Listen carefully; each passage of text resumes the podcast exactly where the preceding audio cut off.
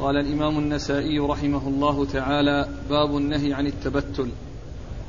قال أخبرنا محمد بن عبيد قال حدثنا قال حدثنا عبد الله بن المبارك عن معمر عن الزهري عن سعيد بن المسيب عن سعد بن أبي وقاص رضي الله عنه أنه قال لقد رد رسول الله صلى الله عليه وآله وسلم على عثمان التبتل ولو أذن له لاختصينا. بسم الله الرحمن الرحيم. الحمد لله رب العالمين وصلى الله وسلم وبارك على عبده ورسوله نبينا محمد وعلى آله وأصحابه أجمعين. أما بعد يقول النسائي رحمه الله باب النهي عن التبتل. لما ذكر النسائي في الترجمة السابقة الحث على النكاح وأتى بالأحاديث التي فيها الترغيب فيه أتى بهذه الترجمة التي فيها النهي عن ضده لما عن عن تركه لمن قدر عليه لمن هو قادر عليه وأراد تركه تبتلا يعني انقطاعا للعبادة وإعراضا عن الزواج. أورد هذه الترجمة بعد تلك الترجمة لأن الترجمة السابقة فيها فيها ترغيب. وهذه الترجمة فيها نهي ومنع من التبتل. والتبتل هو ترك الزواج والإعراض عنه مع القدرة عليه انصرافا للعبادة وإقبالا على العبادة. وقد أورد النسائي عدة أحاديث في هذه الترجمة. أولها حديث سعد بن أبي وقاص رضي الله تعالى عنه. أن النبي عليه الصلاة والسلام رد على عثمان تبتله يعني أنه نهاه يعني أراد التبتل والرسول صلى الله عليه وسلم رد عليه ذلك الذي أراده ونهاه. قال ولو أذن له لاختصينا. يعني لو أذن له في ترك الزواج والانقطاع للعبادة لاختصينا. ويحتمل أن يكون المراد بقوله اختصينا أتينا بالأسباب التي تقطع الشهوة أو التي تقلل الشهوة وتمنع منها ليكون الإنسان مشتغل في العبادة ومن ذلك الصيام الذي هو يضعف الشهوة ويقللها. قد عرفنا في الحديث السابق أو في الأحاديث السابقة أن النبي عليه الصلاة والسلام قال يا معشر الشباب من استطاع منكم الباءة فليتزوج فإنه أحسن الفرج وأغض البصر ومن لم يستطع فعليه بالصوم فإنه له وجاء. أي بمثابة الخصاء لأنه أخذ بهذا السبب الذي يضعفه ويجعله بهذه المثابة. فيحتمل أن يكون قوله لاختصينا يعني أخذنا بالأسباب التي تضعف الشهوة ويكون من بين ذلك الصيام كما أرشد إليه الرسول صلى الله عليه وسلم من لم يستطع الزواج ومن لم يستطع الباءة ويحتمل أن يكون المراد من ذلك حقيقته ويكون يكون المراد من ذلك حقيقته. ويكون الصحابة رضي الله عنهم وأرضاهم ظنوا أن ذلك سائغ ولكنه غير سائغ. ولا يجوز للإنسان أن يختصي بل هو مرغب في الزواج ومحثوث عليه لكثرة النسل ولتكاثر هذه الأمة وهذا من أسباب الزواج ومن فوائد الزواج كثرة النسل وكثرة الأمة. والنبي عليه الصلاة والسلام حث على تزوج من تلد فقال تزوجوا الودود الولود فإني مكاثر بكم الأمم يوم القيامة.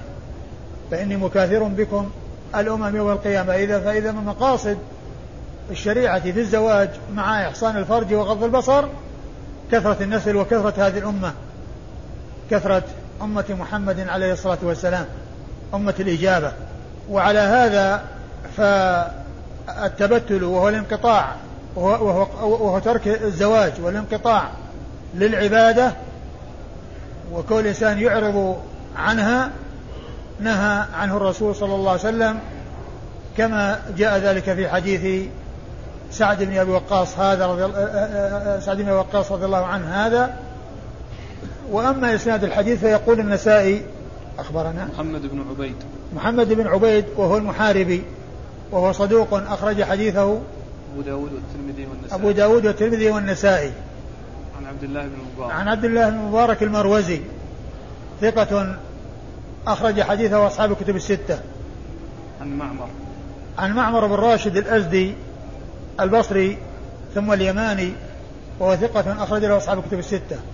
عن الزهري. عن الزهري محمد بن مسلم بن عبيد الله آه ابن شهاب الزهري ينسب إلى جده زهرة بن كلاب وهو ثقة فقيه مكثر من رواية حديث رسول الله عليه الصلاة والسلام وحديثه أخرجه أصحاب الكتب الستة. عن سعيد بن المسيب. عن سعيد بن المسيب آه وهو ثقة أخرج له أصحاب الكتب الستة وهو أحد فقهاء المدينة السبعة في عصر التابعين. فقهاء المدينة السبعة في عصر التابعين أحدهم سعيد بن المسيب رحمة الله عليه وحديثه أخرجه أصحاب الكتب الستة. عن سعد بن أبي وقاص رضي الله تعالى عنه صاحب رسول الله صلى الله عليه وسلم وأحد العشرة المبشرين بالجنة وأحد الستة الذين عهد عمر رضي الله تعالى إليهم وجعل الأمر شورى بينهم يختارون واحدا منهم لخلافة المسلمين والولاية عليهم وكان مجاب الدعوة رضي الله تعالى عنه وأرضاه وحديثه أخرجه أصحاب الكتب الستة. قال أخبرنا إسماعيل بن مسعود قال حدثنا خالد عن أشعث عن الحسن عن سعد بن هشام عن عائشة رضي الله عنها أن رسول الله صلى الله عليه وآله وسلم نهى عن التبتل. ثم ورد النسائي حديث عائشة رضي الله عنها وهو بمعنى حديث سعد.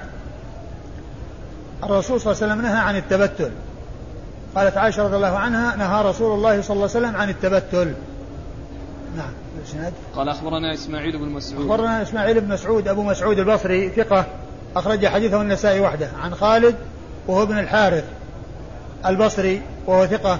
أخرج له أصحاب الكتب الستة عن أشعث ويحتمل أن يكون أشعث بن عبد الملك الحمراني وأن يكون أشعث بن عبد الله بن جابر الحداني وكل و و و والحمراني ثقة أخرج له البخاري تعليقا وأصحاب السنن والحداني صدوق أخرج حديثه البخاري وأصحاب السنن الأربعة.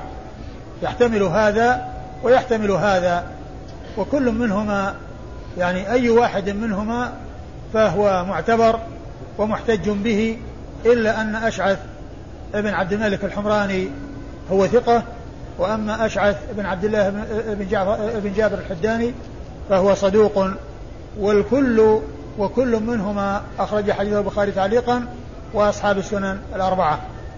كل لأنه, لأنه روى آه، أشعث الحارث بن الحارث آه، خالد. خالد بن الحارث روى عن الاثنين. وهما يرويان عن الحسن؟ ما أدري عن الح... بالنسبة للحسن لكن أنت رأيت الحسن في ترجمته فهو عنه؟ ما أدري. ما أذكر لكن كان في بالي أني سبق أني ذكرت الاحتمال هذا يعني في آه، الرواية عن الحسن ولعله يعني ولعلهما يروين عنه جميعا لكن أنا ما راجعته بالنسبة للحسن. راجعته بالنسبة لخالد بن الحارث. يروي يرويان عنه يروي عنهما جميعا. وأنا سبقا ذكرت فيما مضى الاحتمال بين هذا وهذا عن الحسن عن الحسن بن أبي الحسن البصري وهو ثقة آه، يرسل ويدلس وحديثه أخرجه أصحاب الكتب الستة. عن سعد بن هشام. عن سعد بن هشام وهو ثقة أخرج له أصحاب الكتب الستة. عن عائشة. عن أم المؤمنين عائشة رضي الله تعالى عنها وأرضاها الصديقة بالصديق وهي أكثر الصحابيات حديثا عن رسول الله صلى الله عليه وسلم. قال أخبرنا إسحاق بن إبراهيم قال أخبرنا معاذ بن هشام قال حدثني أبي عن قتادة عن الحسن عن سمر بن جندب رضي الله عنه عن النبي صلى الله عليه وآله وسلم أنه نهى عن التبتل قال أبو عبد الرحمن قتادة أثبت وأحفظ من أشعث وحديث أشعث أشبه بالصواب والله تعالى أعلم ثم ورد النسائي حديث سمرة بن جندب رضي الله عنه وهو مثل حديث عائشة المتقدم.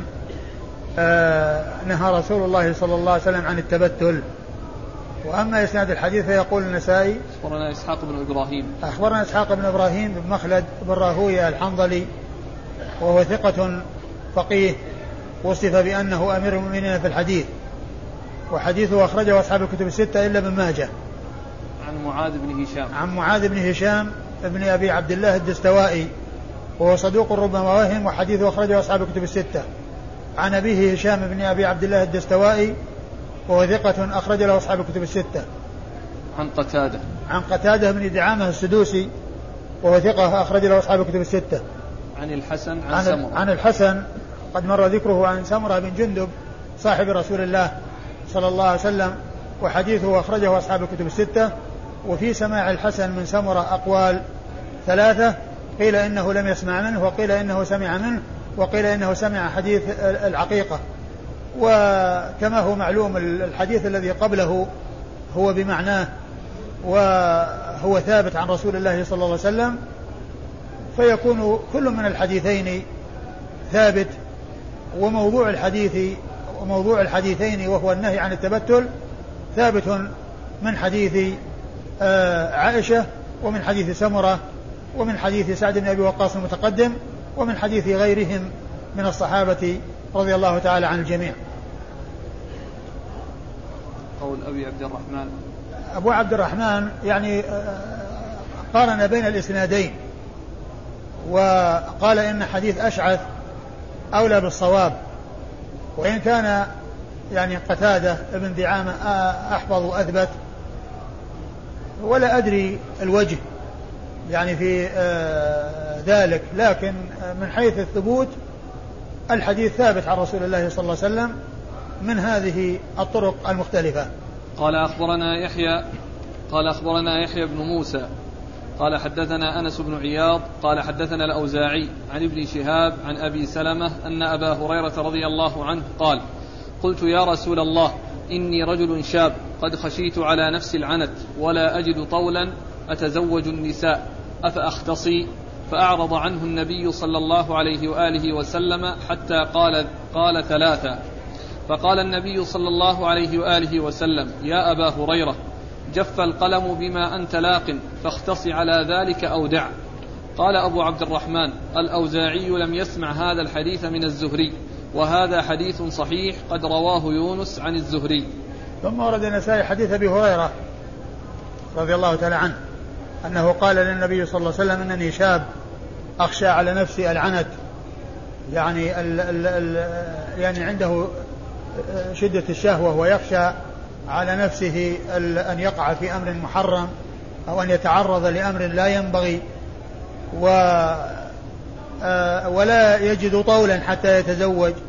يعني لا يجد مالا وقدرة مالية يتمكن بها من الوصول إلى الزوجة وإلى تحصيل زوجة.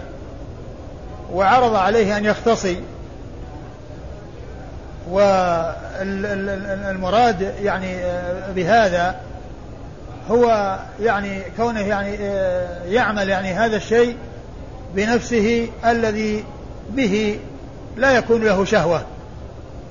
فالرسول صلى الله عليه وسلم أعرض عنه حتى كرر ذلك ثلاثا.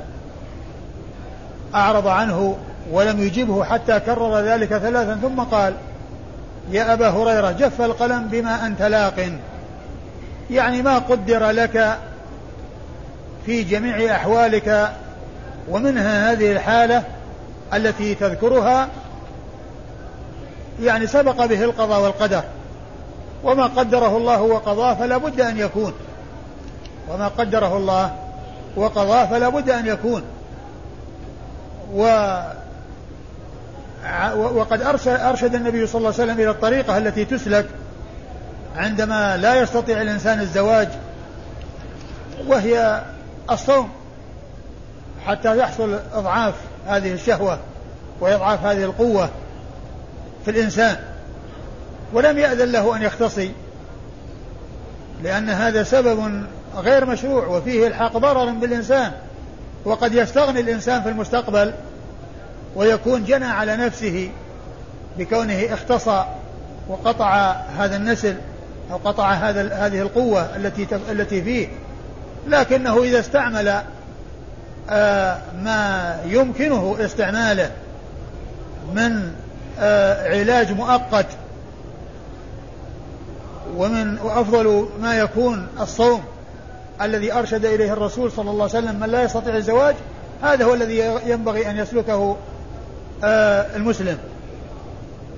ولما أرشده النبي صلى الله عليه وسلم إلى أن القضاء والقدر سبق بما هو كائن وبما هو لاق وبما هو حاصل من غنى وفقر وقدرة وضعف وما إلى ذلك وأن ما قدره الله وقضاه لا بد أن يكون وأنه لا تسلك الأسباب التي فيها مضرة ويؤخذ بالأسباب التي فيها مضرة وإنما يؤخذ بالأسباب التي تنفع وتخلص الإنسان مما يخافه ويحذره مؤقتا وإذا يسر الله عز وجل عليه فتكون عنده القدرة البدنية فإذا انضمت إليها القدرة المالية أمكنه أن يتزوج. فقال له الرسول صلى الله عليه وسلم بعد ذلك آه، جف القلم بما أنت لاق ف فاختصي على ذلك فاختصي على ذلك أو دع. أي أو دع الاختصاء. وليس المقصود منه التخيير له وأنه مخير بين أن يختصي وأن لا يختصي بل هذا تهديد وتوبيخ وإنكار لأنه أرشده إلى يعني آه، ما سبق به القضاء والقدر والإنسان يصبر على ما أصابه ولا يجوز له أن يفعل مثل هذا الفعل الذي فيه جناية على نفسه وإتلاف لهذه المنفعة وهذه القدرة فيه التي قد يحتاج إليها وقد يغنيه الله عز وجل في المستقبل.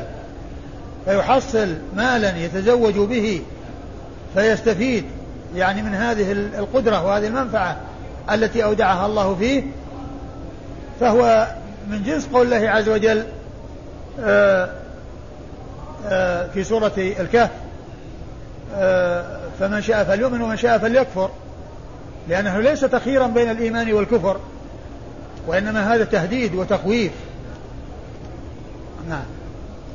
قال أخبرنا نعم الإسناد. قال أخبرنا يحيى بن موسى.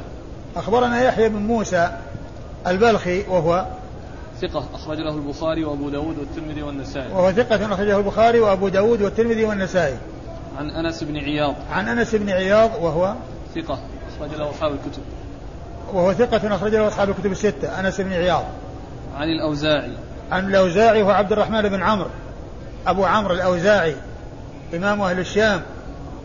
والفقيه المحدث وحديثه أخرجه أصحاب الكتب الستة وهو مشهور بهذه النسبة الأوزاعي.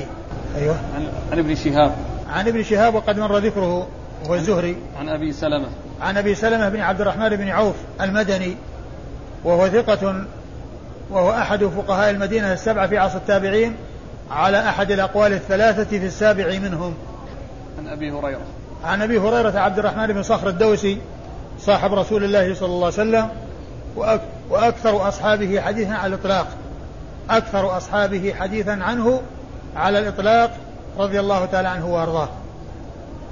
قال أبو عبد الرحمن الأوزاعي لم يسمع هذا الحديث من الزهري وهذا حديث صحيح قد رواه يونس عن الزهري.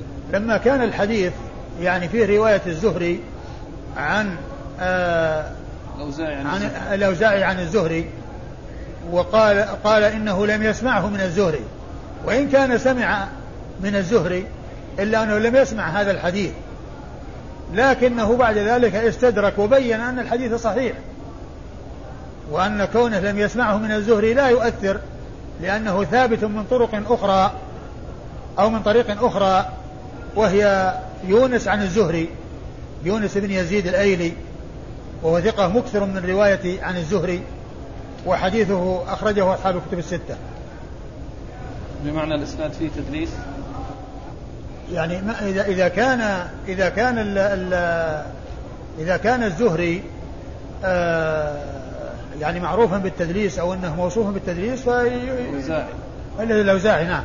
هو الزهري معروف بالتدليس النادر تدليس نادر لكن الكلام الآن مع الأوزاعي. فلا أدري عنه يعني من حيث يعني كونه مدلس أو غير مدلس لكن هو من حيث ال من حيث ال ال ال السماع. الأوزاعي سمع من الزهري وروى عن الزهري هذا ثابت وإنما الكلام في هذا الحديث. وإنما الكلام في هذا الحديث. فلا أدري هل هو مدلس اللي هو الأوزاعي أو لا. قال أخبرنا محمد بن عبد الله الخلنجي. قال حدثنا أبو سعيد مولى بني, بني هاشم. قال حدثنا حسين بن نافع المازني. قال حدثني الحسن عن سعد بن هشام أنه دخل على أم المؤمنين عائشة رضي الله عنها. قال قلت إني أريد أن أسألك عن التبتل فما ترين فيه. قالت فلا تفعل. أما سمعت الله عز وجل يقول ولقد أرسلنا رسلا من قبلك وجعلنا لهم أزواجا وذرية فلا تتبتل. ثم أورد النسائي هذا الأثر عن عائشة رضي الله عنها الذي سألها من؟ سعد بن هشام؟ نعم. قد سألها سعد بن هشام عن التبتل فنهته عن ذلك عن التبتل وأوردت الآية. ولقد لقد أرسلنا ولقد أرسلنا رسلا من قبلك وجعلنا لهم أزواجا وذرية. يعني هذه سنة المرسلين وهذه طريقة المرسلين. عليهم الصلاة والسلام وأن الله جعل لهم أزواجا وجعل لهم ذرية نسل من هذه من ها من, ها من, ها من هؤلاء الأزواج. فطريقة المرسلين هي الزواج وليس ترك الزواج ولا انقطاع عن الزواج. وليس ترك الزواج ولا انقطاع عن الزواج. والآية تدل على أن هذه طريقة المرسلين وأن هذه آه، منهج المرسلين عليهم الصلاة والسلام. أن الله جعل لهم أزواجا وجعل لهم ذرية. فليسوا منقطعين عن الزواج. ولهم نسل. ف فهذا الأثر موقوف عليها وهي استدلت بالآية وأشارت إلى أن هذه طريقة المرسلين. لكن الأحاديث التي مرت ومنها حديث عائشة رضي الله عنها الذي فيه النهي عن التبتل. يعني ثبوت ذلك بالأحاديث عن رسول الله عليه الصلاة والسلام. قال أخبرنا محمد بن عبد الله الخلنجي. أخبرنا محمد بن عبد الله الخلنجي وهو صدوق أخرج حديث النسائي وحده. نعم. وهو صدوق أخرج حديث النسائي وحده. عن أبي سعيد مولى بني بني هاشم. عن أبي سعيد مولى بني هاشم وعبد الرحمن بن عبد الله وهو صدوق ربما أخطأ. أخرج له أخرج له البخاري وأبو داود في فضائل الأنصار والنسائي وابن ماجه. وهو صدوق ربما أخطأ أخرج حديث البخاري وأبو داود في فضائل الأنصار والنسائي وابن ماجه. عن حسين بن نافع المازني. عن حسين بن نافع المازني وهو؟ قال لا بأس به. وهو لا بأس به أخرج حديث النسائي وحده. نعم. وهو لا بأس به أخرج حديثه النسائي وحده. ولا بأس به تعادل صدوق. عن الحسن عن سعد بن هشام عن أم المؤمنين عائشة. وقد مر ذكر هؤلاء الثلاثة.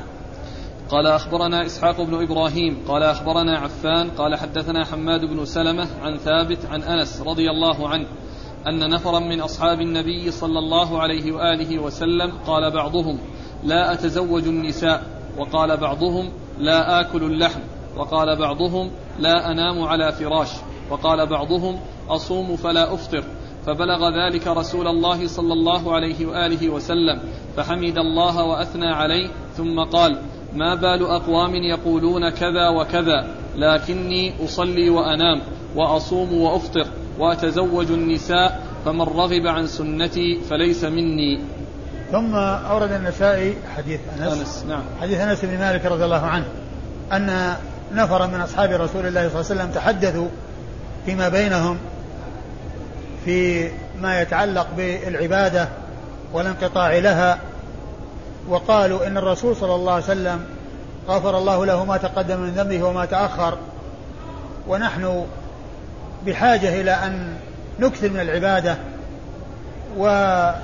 وتذاكروا فيما بينهم على أن يأخذوا بالأسباب التي ينقطعون بها للعبادة. فمنهم من قال إنه لا يتزوج النساء حتى لا يشتغل بالزوجات والأولاد وإنما ينقطع للعبادة. ومنهم من قال إنه لا يأكل اللحم. لا يأكل اللحم يعني يترك يعني التنعم بالمآكل والمشارب. وبعضهم قال إنه يقوم الليل فلا ينام. نعم. يقوم الليل فلا ينام يعني أنه يواصل قيام الليل فلا ينام. قال لا أنام على فراش. لا أنام على فراش يعني معناه أنه يقضي ليله يصلي فلا يضع آه، لا لا ينام على فراش يعني أنه لا ينام انقطاعا لقيام الليل أو اشتغالا بقيام الليل. أيوه. قال بعضهم أصوم فلا أفطر. وبعضهم قال أصوم فلا أفطر يعني يواصل الصيام ابدا. فبلغ ذلك رسول الله رسول الله فبلغ ذلك رسول الله عليه الصلاة والسلام. فخطب الناس وقام وحمد الله وأثنى عليه بما هو أهله. يعني حتى تعم الفائدة وحتى تؤخذ عنه هذه السنة وحتى يعلم الناس جميعا بهذا الهدي من رسول الله عليه الصلاة والسلام. وفي هذا دليل على أنه بين يدي الخطب وبين يدي الكلمات النافعة والمفيدة أنه يحمد على الله عز وجل وتبدأ بحمد الله والصلاة على رسول الله عليه الصلاة والسلام. فإن النبي عليه الصلاة والسلام كان يفعل ذلك. وأصحابه رضي الله عنهم وأرضاهم كانوا يفعلون ذلك. ثم إنه أشار إلى ما بلغه ولكن لم يسمي الأشخاص. وقال ما بال أقوام يقولون كذا وكذا. وهذا من هديه عليه الصلاة والسلام أنه ما كان يسمي الأشخاص عندما يتحدث عن أمر يريد أن ينبه عليه. يقول ما بال أقوام يفعلون كذا كذا وكذا. فالذي يعلم من نفسه أنه يحصل من هذا الشيء يعلم أنه هو المقصود أو موافق لمن هو مقصود أو موافق لمن هو مقصود. يعني لأن الرسول صلى الله عليه وسلم بلغه عن أشخاص يعني آه، سموا والرسول لم يسمهم ولكن قال ما بال أشخاص يفعلون كذا وكذا. وهذه الطريقة فيها إعلان الفائدة وذكر الأمر الذي لا يجوز وأنه قد وقع من بعض الناس دون تسميته ودون تعيينه فالذي حصل منه ذلك يتنبه إلى أنه قد حصل منه خطأ والذي ما حصل منه ذلك يعرف أن هذا خطأ وأن هذا لا يجوز وأنه لا يجوز له أن يقدم عليه. لا يجوز له أن يقدم عليه ثم أخبر عليه الصلاة والسلام أنه وهو أخشى الناس لله وأتقاهم له. عليه الصلاة والسلام أخشاهم لله وأتقاهم ومع ذلك فإنه لم ينقطع للعبادة ولم يترك هذه الأمور التي أباحها الله عز وجل وشرعها. فقال أما إني أصوم وأفطر؟ يعني فلا أصوم أبدا. كما أراد هؤلاء وأصلي وأنام يعني فلا أقوم الليل دائما أو أقومه كله وأتزوج النساء فلا أترك يعني هذه النعمة وهذه المصلحة وهذه المنفعة وهي وهذا الذي في آه، هذه الجملة مطابق لما جاء في الآية التي استدلت بها عائشة أن الذين قبله لهم أزواج وذرية وهو كذلك عليه الصلاة والسلام له أزواج وله ذرية. فهذا طريق المرسلين وهذه سبيل المرسلين صلوات الله وسلامه وبركاته عليهم. ونبينا محمد عليه الصلاة والسلام آه، من من أكثر من الزواج وأحل الله عز وجل له من الزواج. من الزوجات ما لم يحل لغيره للأسباب وللحكم التي مرت الإشارة إلى بعضها في آه، في آه، الدرس الماضي أو الذي قبل الماضي. وأتزوج النساء. فمن رغب عن سنتي فليس مني. من رغب عن سنة الرسول صلى الله عليه وسلم السنة هي الطريقة والمنهج. يعني طريقته وهديه وما جاء به من الشرع. وهو أعم من أن يكون واجبا أو مندوبا. وأما إطلاق السنة على المندوب فهذا اصطلاح الفقهاء. يعني إطلاق السنة على المندوب يستحب ويسن الذي هو دون الواجب وهو الذي يقولون عنه يثاب فاعله ولا يعاقب تاركه. فهذا غير ما جاء في هذا الحديث. والذي جاء في الأحاديث أن السنة تطلق على كل ما جاء به الرسول صلى الله عليه وسلم. وقد تأتي يراد بها كل شيء. ومنه هذا الحديث. من رغب عن سنتي فليس مني. لأن هذا يشمل ما جاء في الكتاب وما جاء في السنة.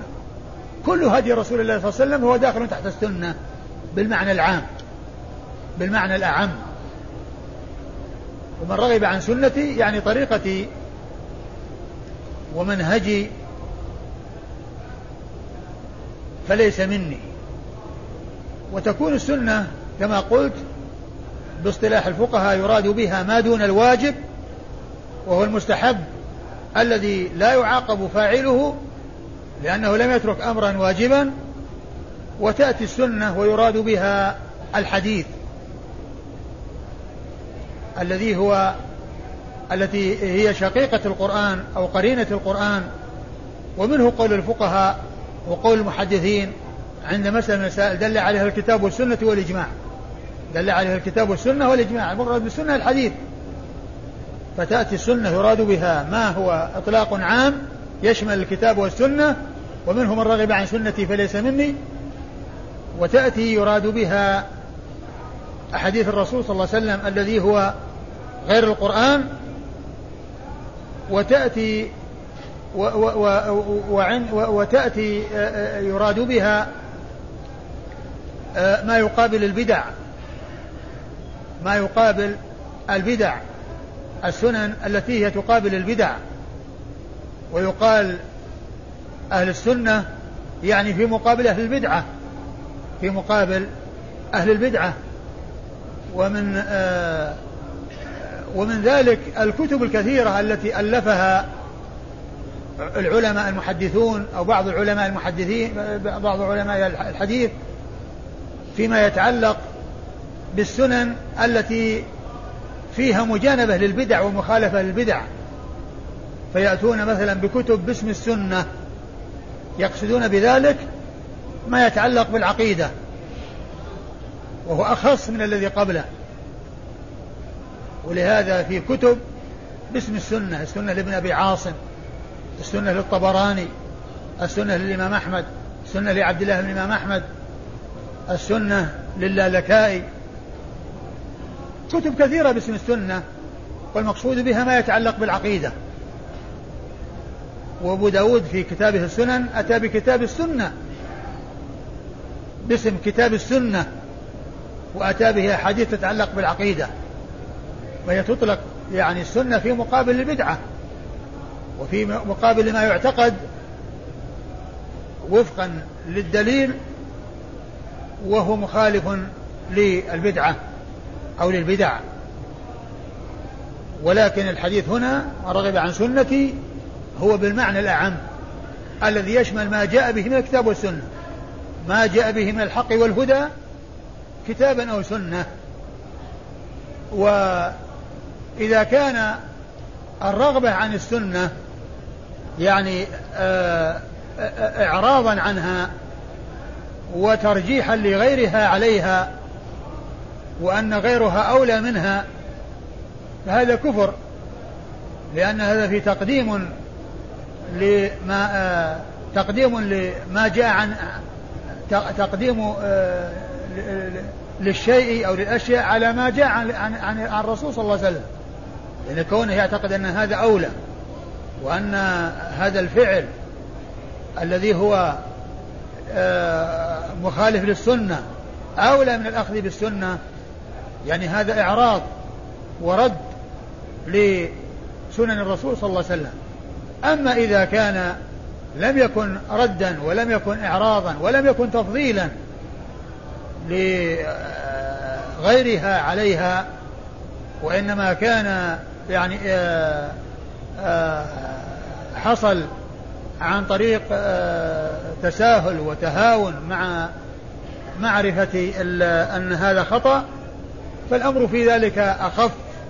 قال أخبرنا إسحاق بن إبراهيم عن أخبرنا إسحاق بن إبراهيم وقد مر ذكره عن عفان. عن عفان بن مسلم الصفار وهو ثقة أخرج له أصحاب الكتب الستة. عن حماد بن سلمة. عن حماد بن سلمة وهو ثقة أخرجه البخاري تعليقا ومسلم وأصحاب السنة الأربعة. عن ثابت بن أسلم البناني وهو ثقة أخرج له أصحاب الكتب الستة. عن أنس, أنس بن مالك رضي الله عنه صاحب رسول الله عليه الصلاة والسلام وخادمه وأحد السبعة المعروفين بكثرة الحديث عن النبي عليه الصلاة والسلام من أصحابه الكرام رضي الله تعالى عنهم وأرضاهم. قال باب معونة, معونة الله الناكحة الذي يريد العفاف.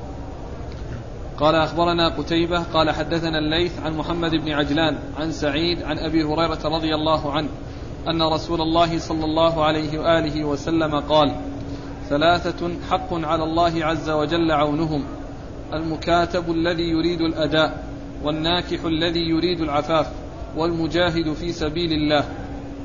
ثم ورد النسائي هذا الترجمة وهي معونة الله عز وجل للناكح الذي يريد العفاف. الناكح الذي يريد العفاف يعني قصده التعفف والتحصن وغض البصر وحفظ الفرج. الله تعالى يعينه ويرزقه على ما على فعله الذي قصده وهو مقصد حسن. وقد أورد النسائي فيه حديث أبي هريرة. أبي هريرة رضي الله عنه. ثلاثة حق الله حق على الله عونهم المكاتب الذي يريد الأداء وهو العبد الذي يكاتب سيده على مقدار من المال يأتي به منجما ثم يذهب يكتسب ليجمع له هذا المبلغ ويسلمه إياه على حسب النجوم أو, أو الأقساط. ثم إذا أدى آخر قسط فإنه يحصل على الحرية بذلك.